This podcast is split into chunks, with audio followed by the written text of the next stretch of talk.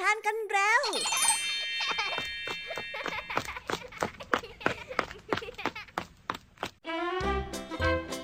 สวัสดีค่ะน้องๆ ยินดีต้อนรับเข้าสู่ชั่วโมงแห่งนิทานกับรายการคิสอาสำหรับวันนี้พี่ยามีและกองทัพนิทานหันษา พร้อมที่จะพาน้องๆ ไปตะลุยโลกแห่งจินตนาการที่เต็มไปด้วยความสนุกสนานและข้อคิดต่างๆ มากมายกันแล้วล่ะค่ะ ตะลุยโลกแห่งนิทานกันเลย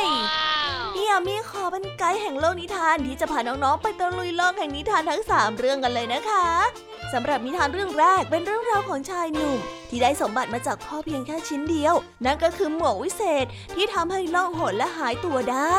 ต่างกับพี่ที่ได้นา สัตว์เลี้ยง ซึ่งเป็นสิ่งที่ใช้ประกอบอาชีพได้ นั่นทำให้นิรามน้อยใจ และหนีออกจากบ้านไป และได้ไปเจอกับเหตุการณ์ที่ทำให้เขารู้ว่า หมวกล่องหนที่ได้มานั้นสุดยอดสมบัติ ไม่มีอะไรมาเทียบเท่าได้ ถ้าน้องๆอยากรู้ว่าหมวกล่องหนใบนี้จะเจ๋งแค่ไหนต้องไปรับฟังเรื่องราวนี้พร้อมๆ กันได้ ในนิทานที่มีชื่อเรื่องว่าหมวกวิเศษของนิราม ในนิทานเรื่องที่สองมากันในนิทานที่มีชื่อเรื่องว่าคำพูดที่มีราคา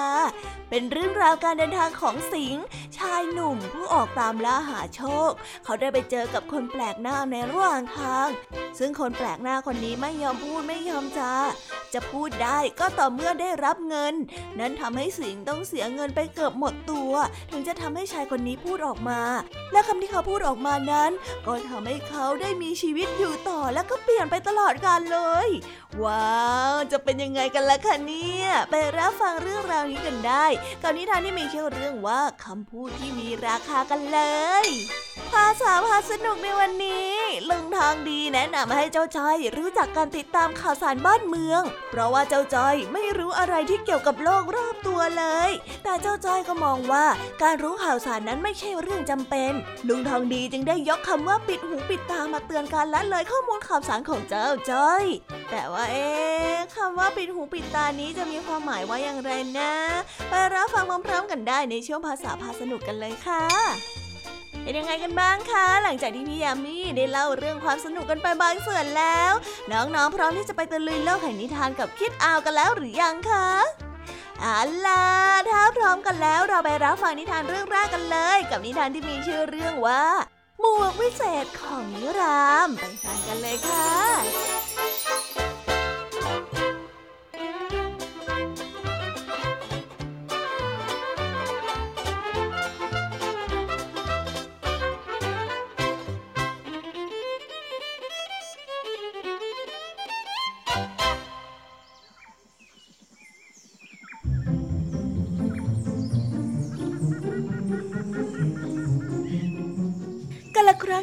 านมาแล้ว ได้มีชายชราคนหนึ่ง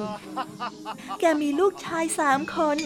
สองคนนั้นโตแล้ว และแต่งงานเป็นที่เรียบร้อย เมื่อแกใกล้จะเสียชีวิต แกได้เรียกลูกชายทั้งสามคนให้มาพบ เพื่อแบ่งสมบัติกัน บุตรคนใหญ่ได้ที่นาทั้งหมดไป บุตรคนที่สองได้วัวทั้งฝูงหนึ่งไป ต่อจากนั้นแกได้เปิดหีบเล็กๆ และหยิบบวกใบหนึ่งออกมา แล้วยื่นให้กับบุตรทั้งสามพร้อมกับบอกว่า หมวกใบนั้นได้รับมาจากพระฤาษีใหญ่ตนหนึ่ง เป็นหมวกวิเศษ เมื่อใครสวมก็จะหายตัวได้ คงจะเป็นประโยชน์ในการช่วยดำรงชีวิตต่อไป หลังจากได้รับมอบมรดกให้กับลูกชายทั้งสามแล้ว ไม่นานชายชราก็ถึงแก่กรรม พี่น้องทั้งสามยังคงอยู่ด้วยกันตามปกติ พี่คนโตก็คงทำไร่ไถนา คนที่สองก็เลี้ยงวัวรีดนมทำเนย ส่วนในคนที่สามไม่ได้ทำอะไร เล่นสนุกไปวัน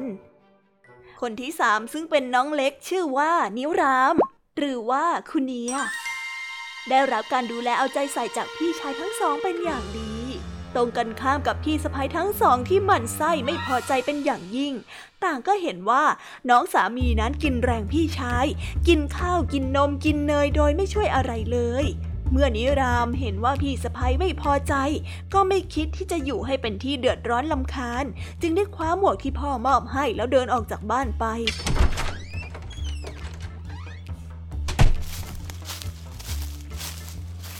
เขาได้เดินทางอยู่ห้าวันห้าคืน ก็ถึงเมืองใหญ่แห่งหนึ่ง ซึ่งปกครองโดยราชาที่เฉลียวฉลาด และมีพระราชินีที่มีความเมตตาปราณีต่อไพร่ฟ้าประชาชน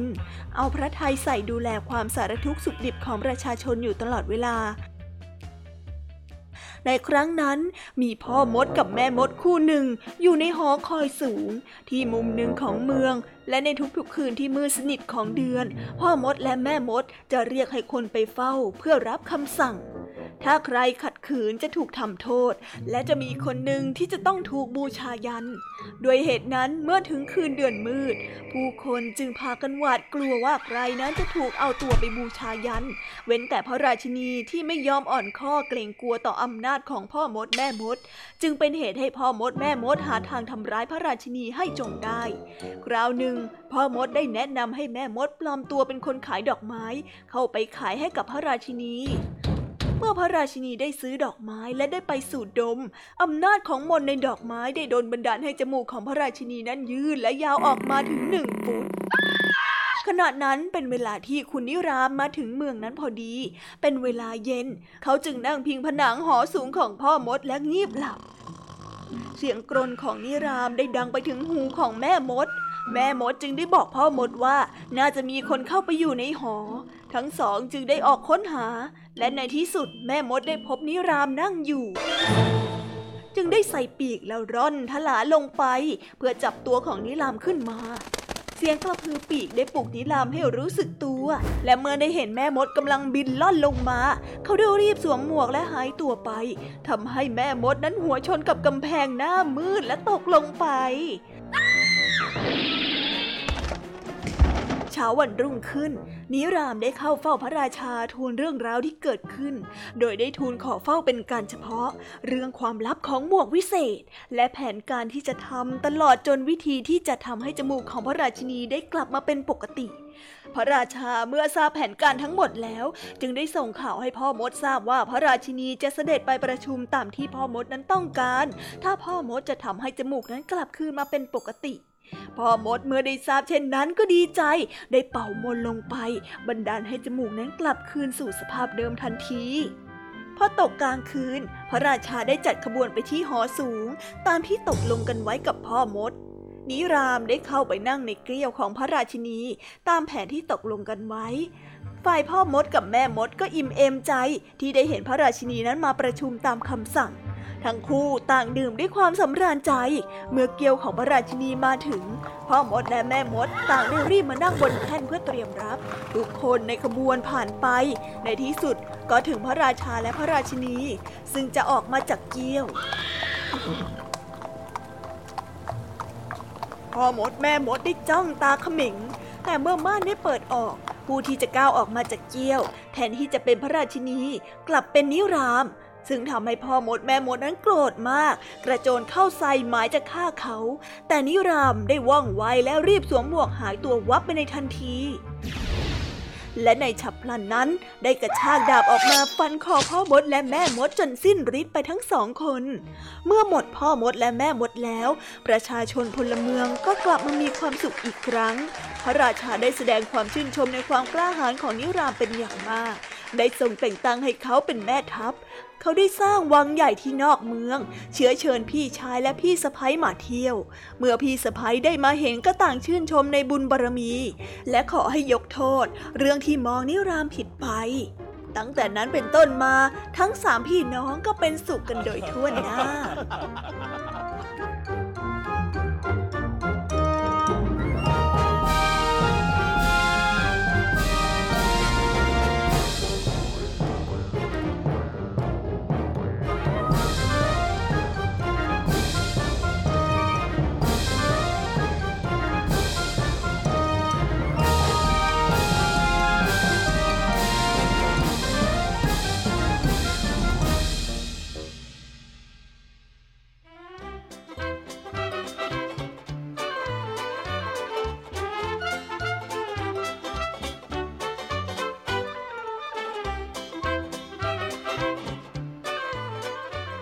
สมบัติทั้งสามชิ้นที่พ่อแบ่งเอาไว้ให้นิรามและพี่ๆอีกสองคน ถึงแม้ว่าหมวกล่องหนจะเป็นสิ่งของที่ใช้มาทำมาหากินต่อยอดเหมือนกับไร่นาและสัตว์เลี้ยงมากมายไม่ได้ ในที่สุดนิรามก็ได้ใช้หมวกวิเศษนี้ในการทำให้ชีวิตของเขามีความเป็นอยู่ที่ดีขึ้น จากทักษะในการคิดและไหวพริบในการใช้หมวกวิเศษจนทำให้เขากลายเป็นผู้ที่มั่งคั่ง และเป็นที่นับหน้าถือตาของคนในบ้านเมือง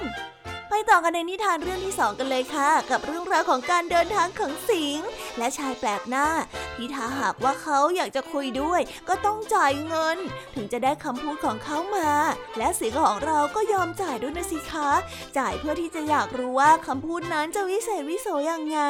นั่นทำให้สิงได้ถ้อยคำบางอย่างมา และตกอยู่ในเหตุการณ์ขับขัน เขาจึงได้นึกถึงคำของชายคนนั้นที่เคยแนะนำเอาไว้ ไปติดตามการเดินทางของสิงและคำพูดของชายแปลกหน้า ว่าจะทำให้ชีวิตของสิงเปลี่ยนไปยังไง กับนิทานที่มีชื่อเรื่องว่าคำพูดที่มีราคา ไปฟังกันเลยค่ะ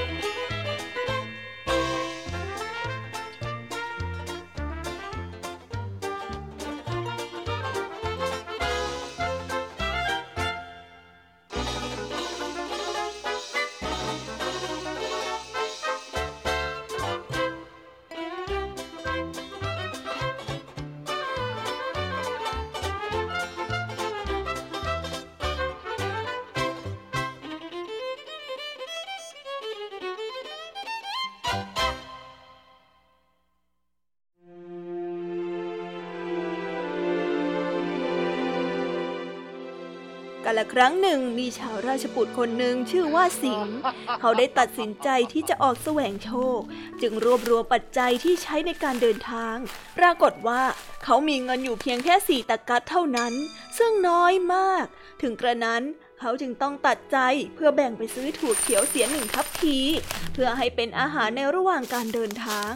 ในระหว่างทางเขาได้พบกับชาวบาเนียคนหนึ่ง จึงได้เดินทางไปด้วยกัน แต่ปรากฏว่าบาเนียคนนั้นไม่พูดอะไรเลย หลังจากที่ได้เดินทางไปด้วยกันถึงสองสามไมล์สิ่งนั้นอดใจไม่ได้ จึงได้ถามว่าทำไมจึงไม่พูด ทั้งๆทที่ไม่ได้แบกหามอะไรให้หนักแรง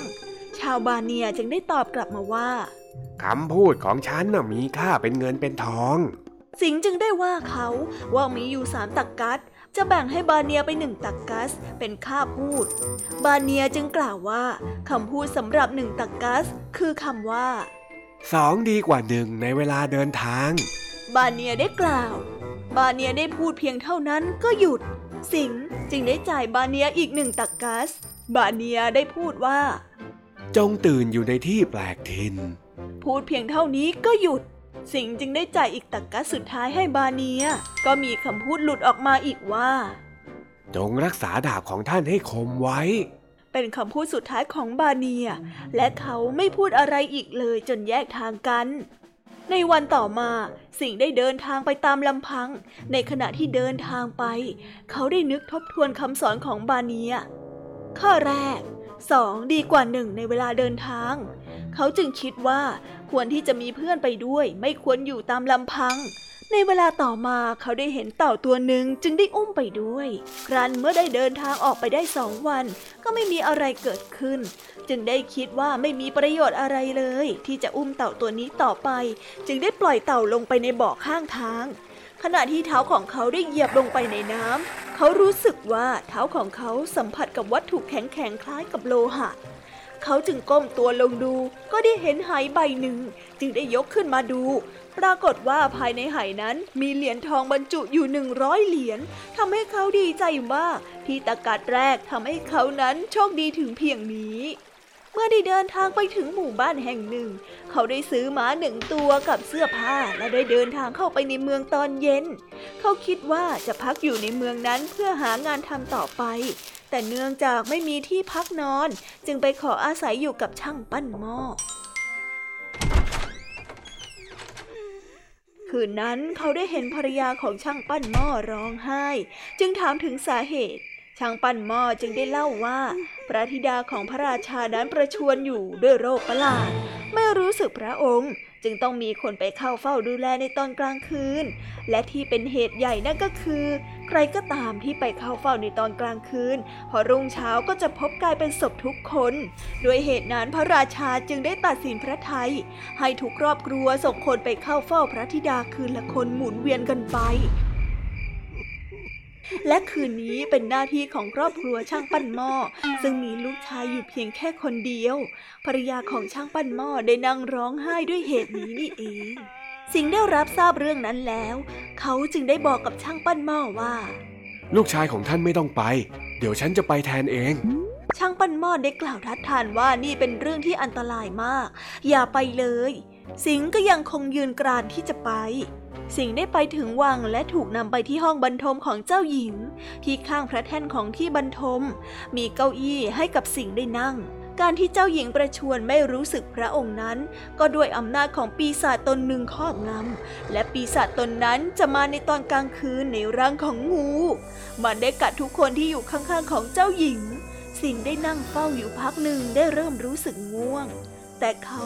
ระลึกถึงคำของบาเนียที่สอนว่า จงตื่นอยู่ในที่แปลกถิ่น ดังนั้นเขาจึงไม่ยอมหลับ ครั้นเมื่อถึงเวลาเที่ยงคืน ปีศาจก็มาตามเคย มันมาในร่างของงู เมื่อมันได้เห็นคนมานั่งข้างๆเจ้าหญิง มันได้เลื้อยเข้าไปทำร้าย แต่สิ่งนั้นได้เห็นงูก่อน และระลึกคำสอนของบาเนียว่าจงรักษาดาบของท่านให้คมไว้ เขาจึงได้ชักดาบนั้นฟันงูไปถึงสองครั้ง ร่างของงูได้ขาดเป็นสามท่อน เขาจึงเห็นงูเสียชีวิต เมื่อได้เห็นงูเสียชีวิตแล้ว เขากลับไปนั่งอยู่จนรุ่งเช้า เมื่อมหาดเล็กของพระราชาได้เปิดประตูเข้ามา สิงจึงรู้สึกตัวตื่นขึ้น ทุกคนได้เห็นต่างประหลาดใจที่เขานั้นไม่เสียชีวิต และต่อมาเจ้าหญิงก็ได้รู้สึกพระองค์เมื่อมีคนไปทูลพระราชาและพระราชินีให้ทรงทราบ ต่างก็รีบเสด็จมา ครั้นเมื่อทรงทราบเรื่องราวจากปากของสิงห์แล้ว ก็ทรงชื่นชมเป็นอย่างมาก ได้จัดงานอภิเษกสมรสด้วยความเต็มพระทัยรันเมื่อพระราชาได้สวรรคตไปแล้ว สิงห์ก็ได้เป็นพระราชาสืบแทนต่อมา และเจ้าหญิงก็ได้เป็นพระราชินีที่สวยงาม และอยู่กันอย่างสุขสบายในวังอันใหญ่โต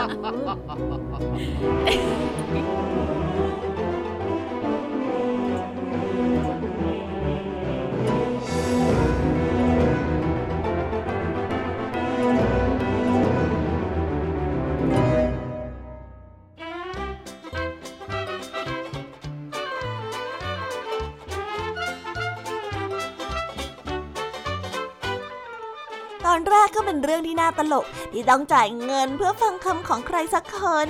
แต่พอจ่ายไปแล้ว ได้ฟังคำบางคำสิ่งนั้นก็ไม่เข้าใจจนกระทั่งวันหนึ่งที่สิ่งต้องประสบกับเหตุการณ์ที่ขับขัน และได้ใช้สตินึกย้อนคำพูดของชายแปลกหน้า นั้นทำให้เขาผ่านยกเรื่องมาได้ แต่ก็ไม่รู้เหมือนกันนะคะว่า เป็นคำพูดที่ศักดิ์สิทธิ์ หรือว่าเป็นเพราะว่าสิงปฏิบัติตามคำแนะนำอย่างเคร่งครัดกันนะ จึงทำให้ผลลัพธ์ของเรื่องราวทั้งหมดนี้กลายเป็นแบบนี้ค่ะ แต่ยังมีคนหนึ่งนะคะ ที่ไม่ยอมเชื่อฟังคำพูดของใครเลย เพราะว่าในช่วงนิทานภาษาพาสนุกในวันนี้ ลุงทองดีพยายามที่จะบอกให้เจ้าจ้อยรู้จักติดตามสถานการณ์บ้านเมือง และข่าวสารต่างๆ แล้วก็เหมือนเช่นเคยค่ะ ที่เจ้าจ้อยของเราปิดหูปิดตาไม่สนใจ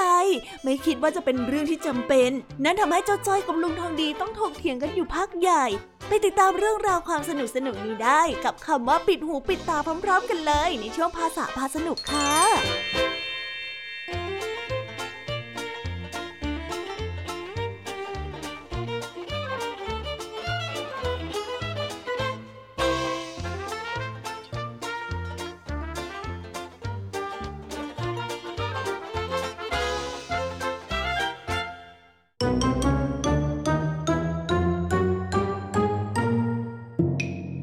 ภาษาพาสนุก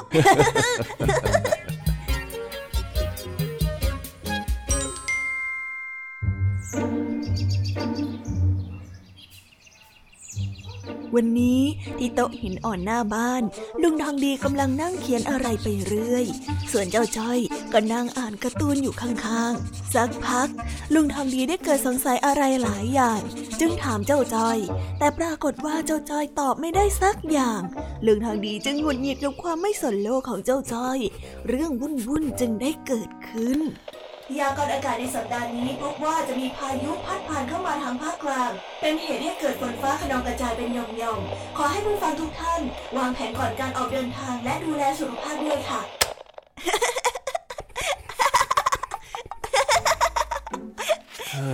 ไอ้เจ้านี่หัวเราะเสียงดังรบกวนจริง ๆ นี่ไอ้จ้อยจ๋าอะไรล่ะจ๊ะลุงเรียกจ๋าทำไมเหรอเอ็งหัวเราะอะไรของเอ็งเนี่ยฮะ มันรบกวนสมาธิข้ารู้ไหม เอ้าก็หัวเราะนังคุยการ์ตูนไงลุง ดูนี่สิเนี่ยเนี่ยเนี่ยเนี่ยเนี่ยเออตลกอะ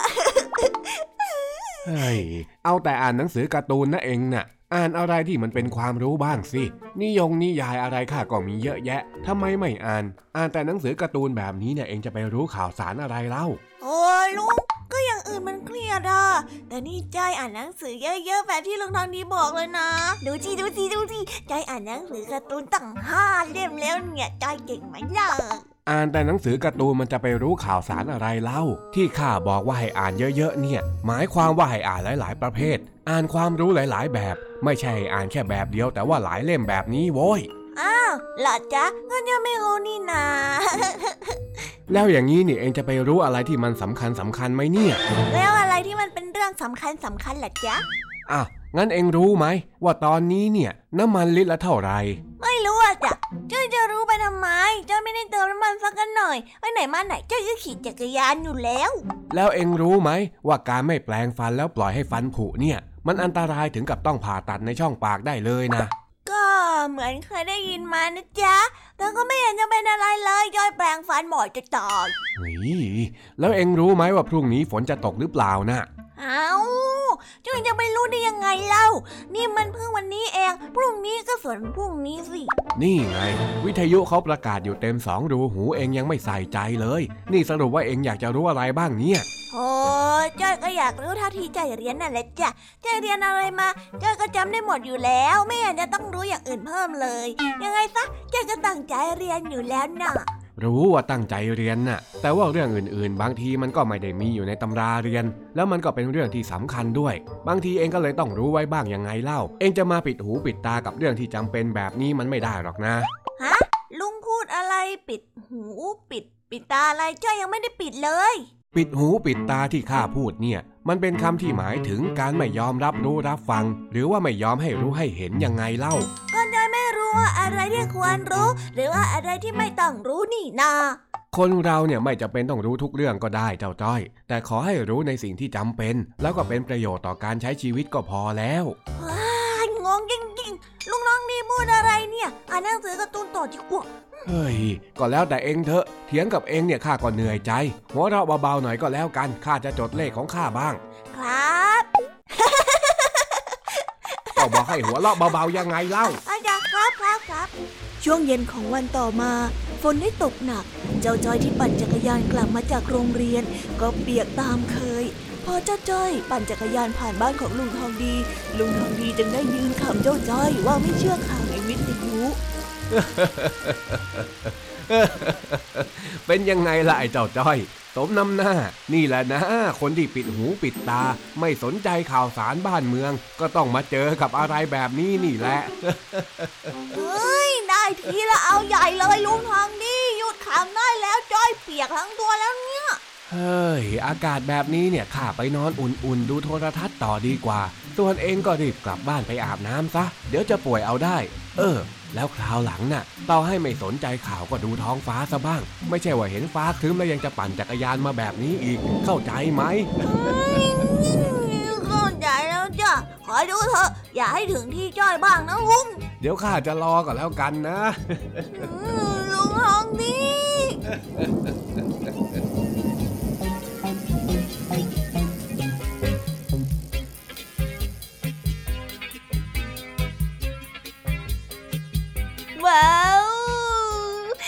บไปแล้วนะคะ สนุกสนานกันไม่น้อยเลยทีเดียวสำหรับวันนี้เรื่องราวความสนุกก็ต้องจบลงไปแล้วละค่ะ พวกเราและรายการคิสอาวก็ต้องขอบอกมือบายบายกันไปก่อน ใครที่มารับฟังไม่ทันสามารถไปรับฟังย้อนหลังได้ที่ไทย PBS Podcast นะคะ วันนี้จากกันไปด้วยเพลงเพราะๆในช่วงสุดท้ายของรายการ แล้วไว้เจอกันใหม่ในตอนถัดไปสำหรับวันนี้ สวัสดีค่ะบายบายเป็นเด็กดีของคุณพ่อคุณแม่นะคะ Bye.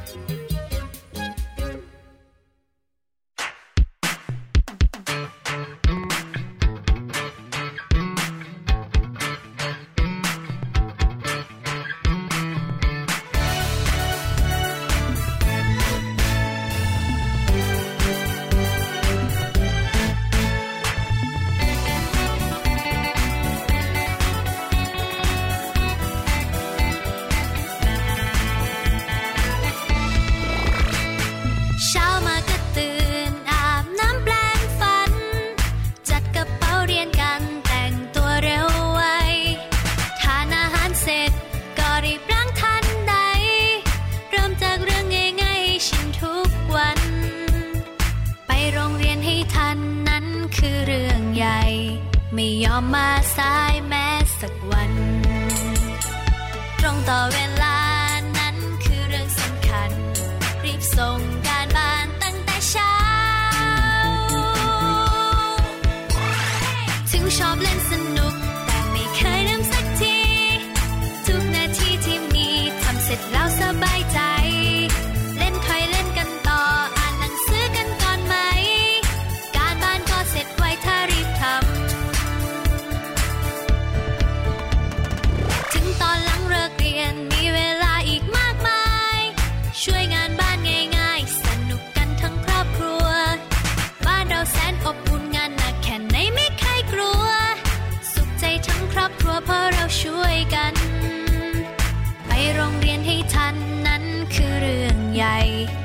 ยอมมาสายแม้สักวัน ตรงต่อเวลานั้นคือเรื่องสำคัญ รีบส่งการบ้านตั้งแต่เช้า ถึงชอบเล่นส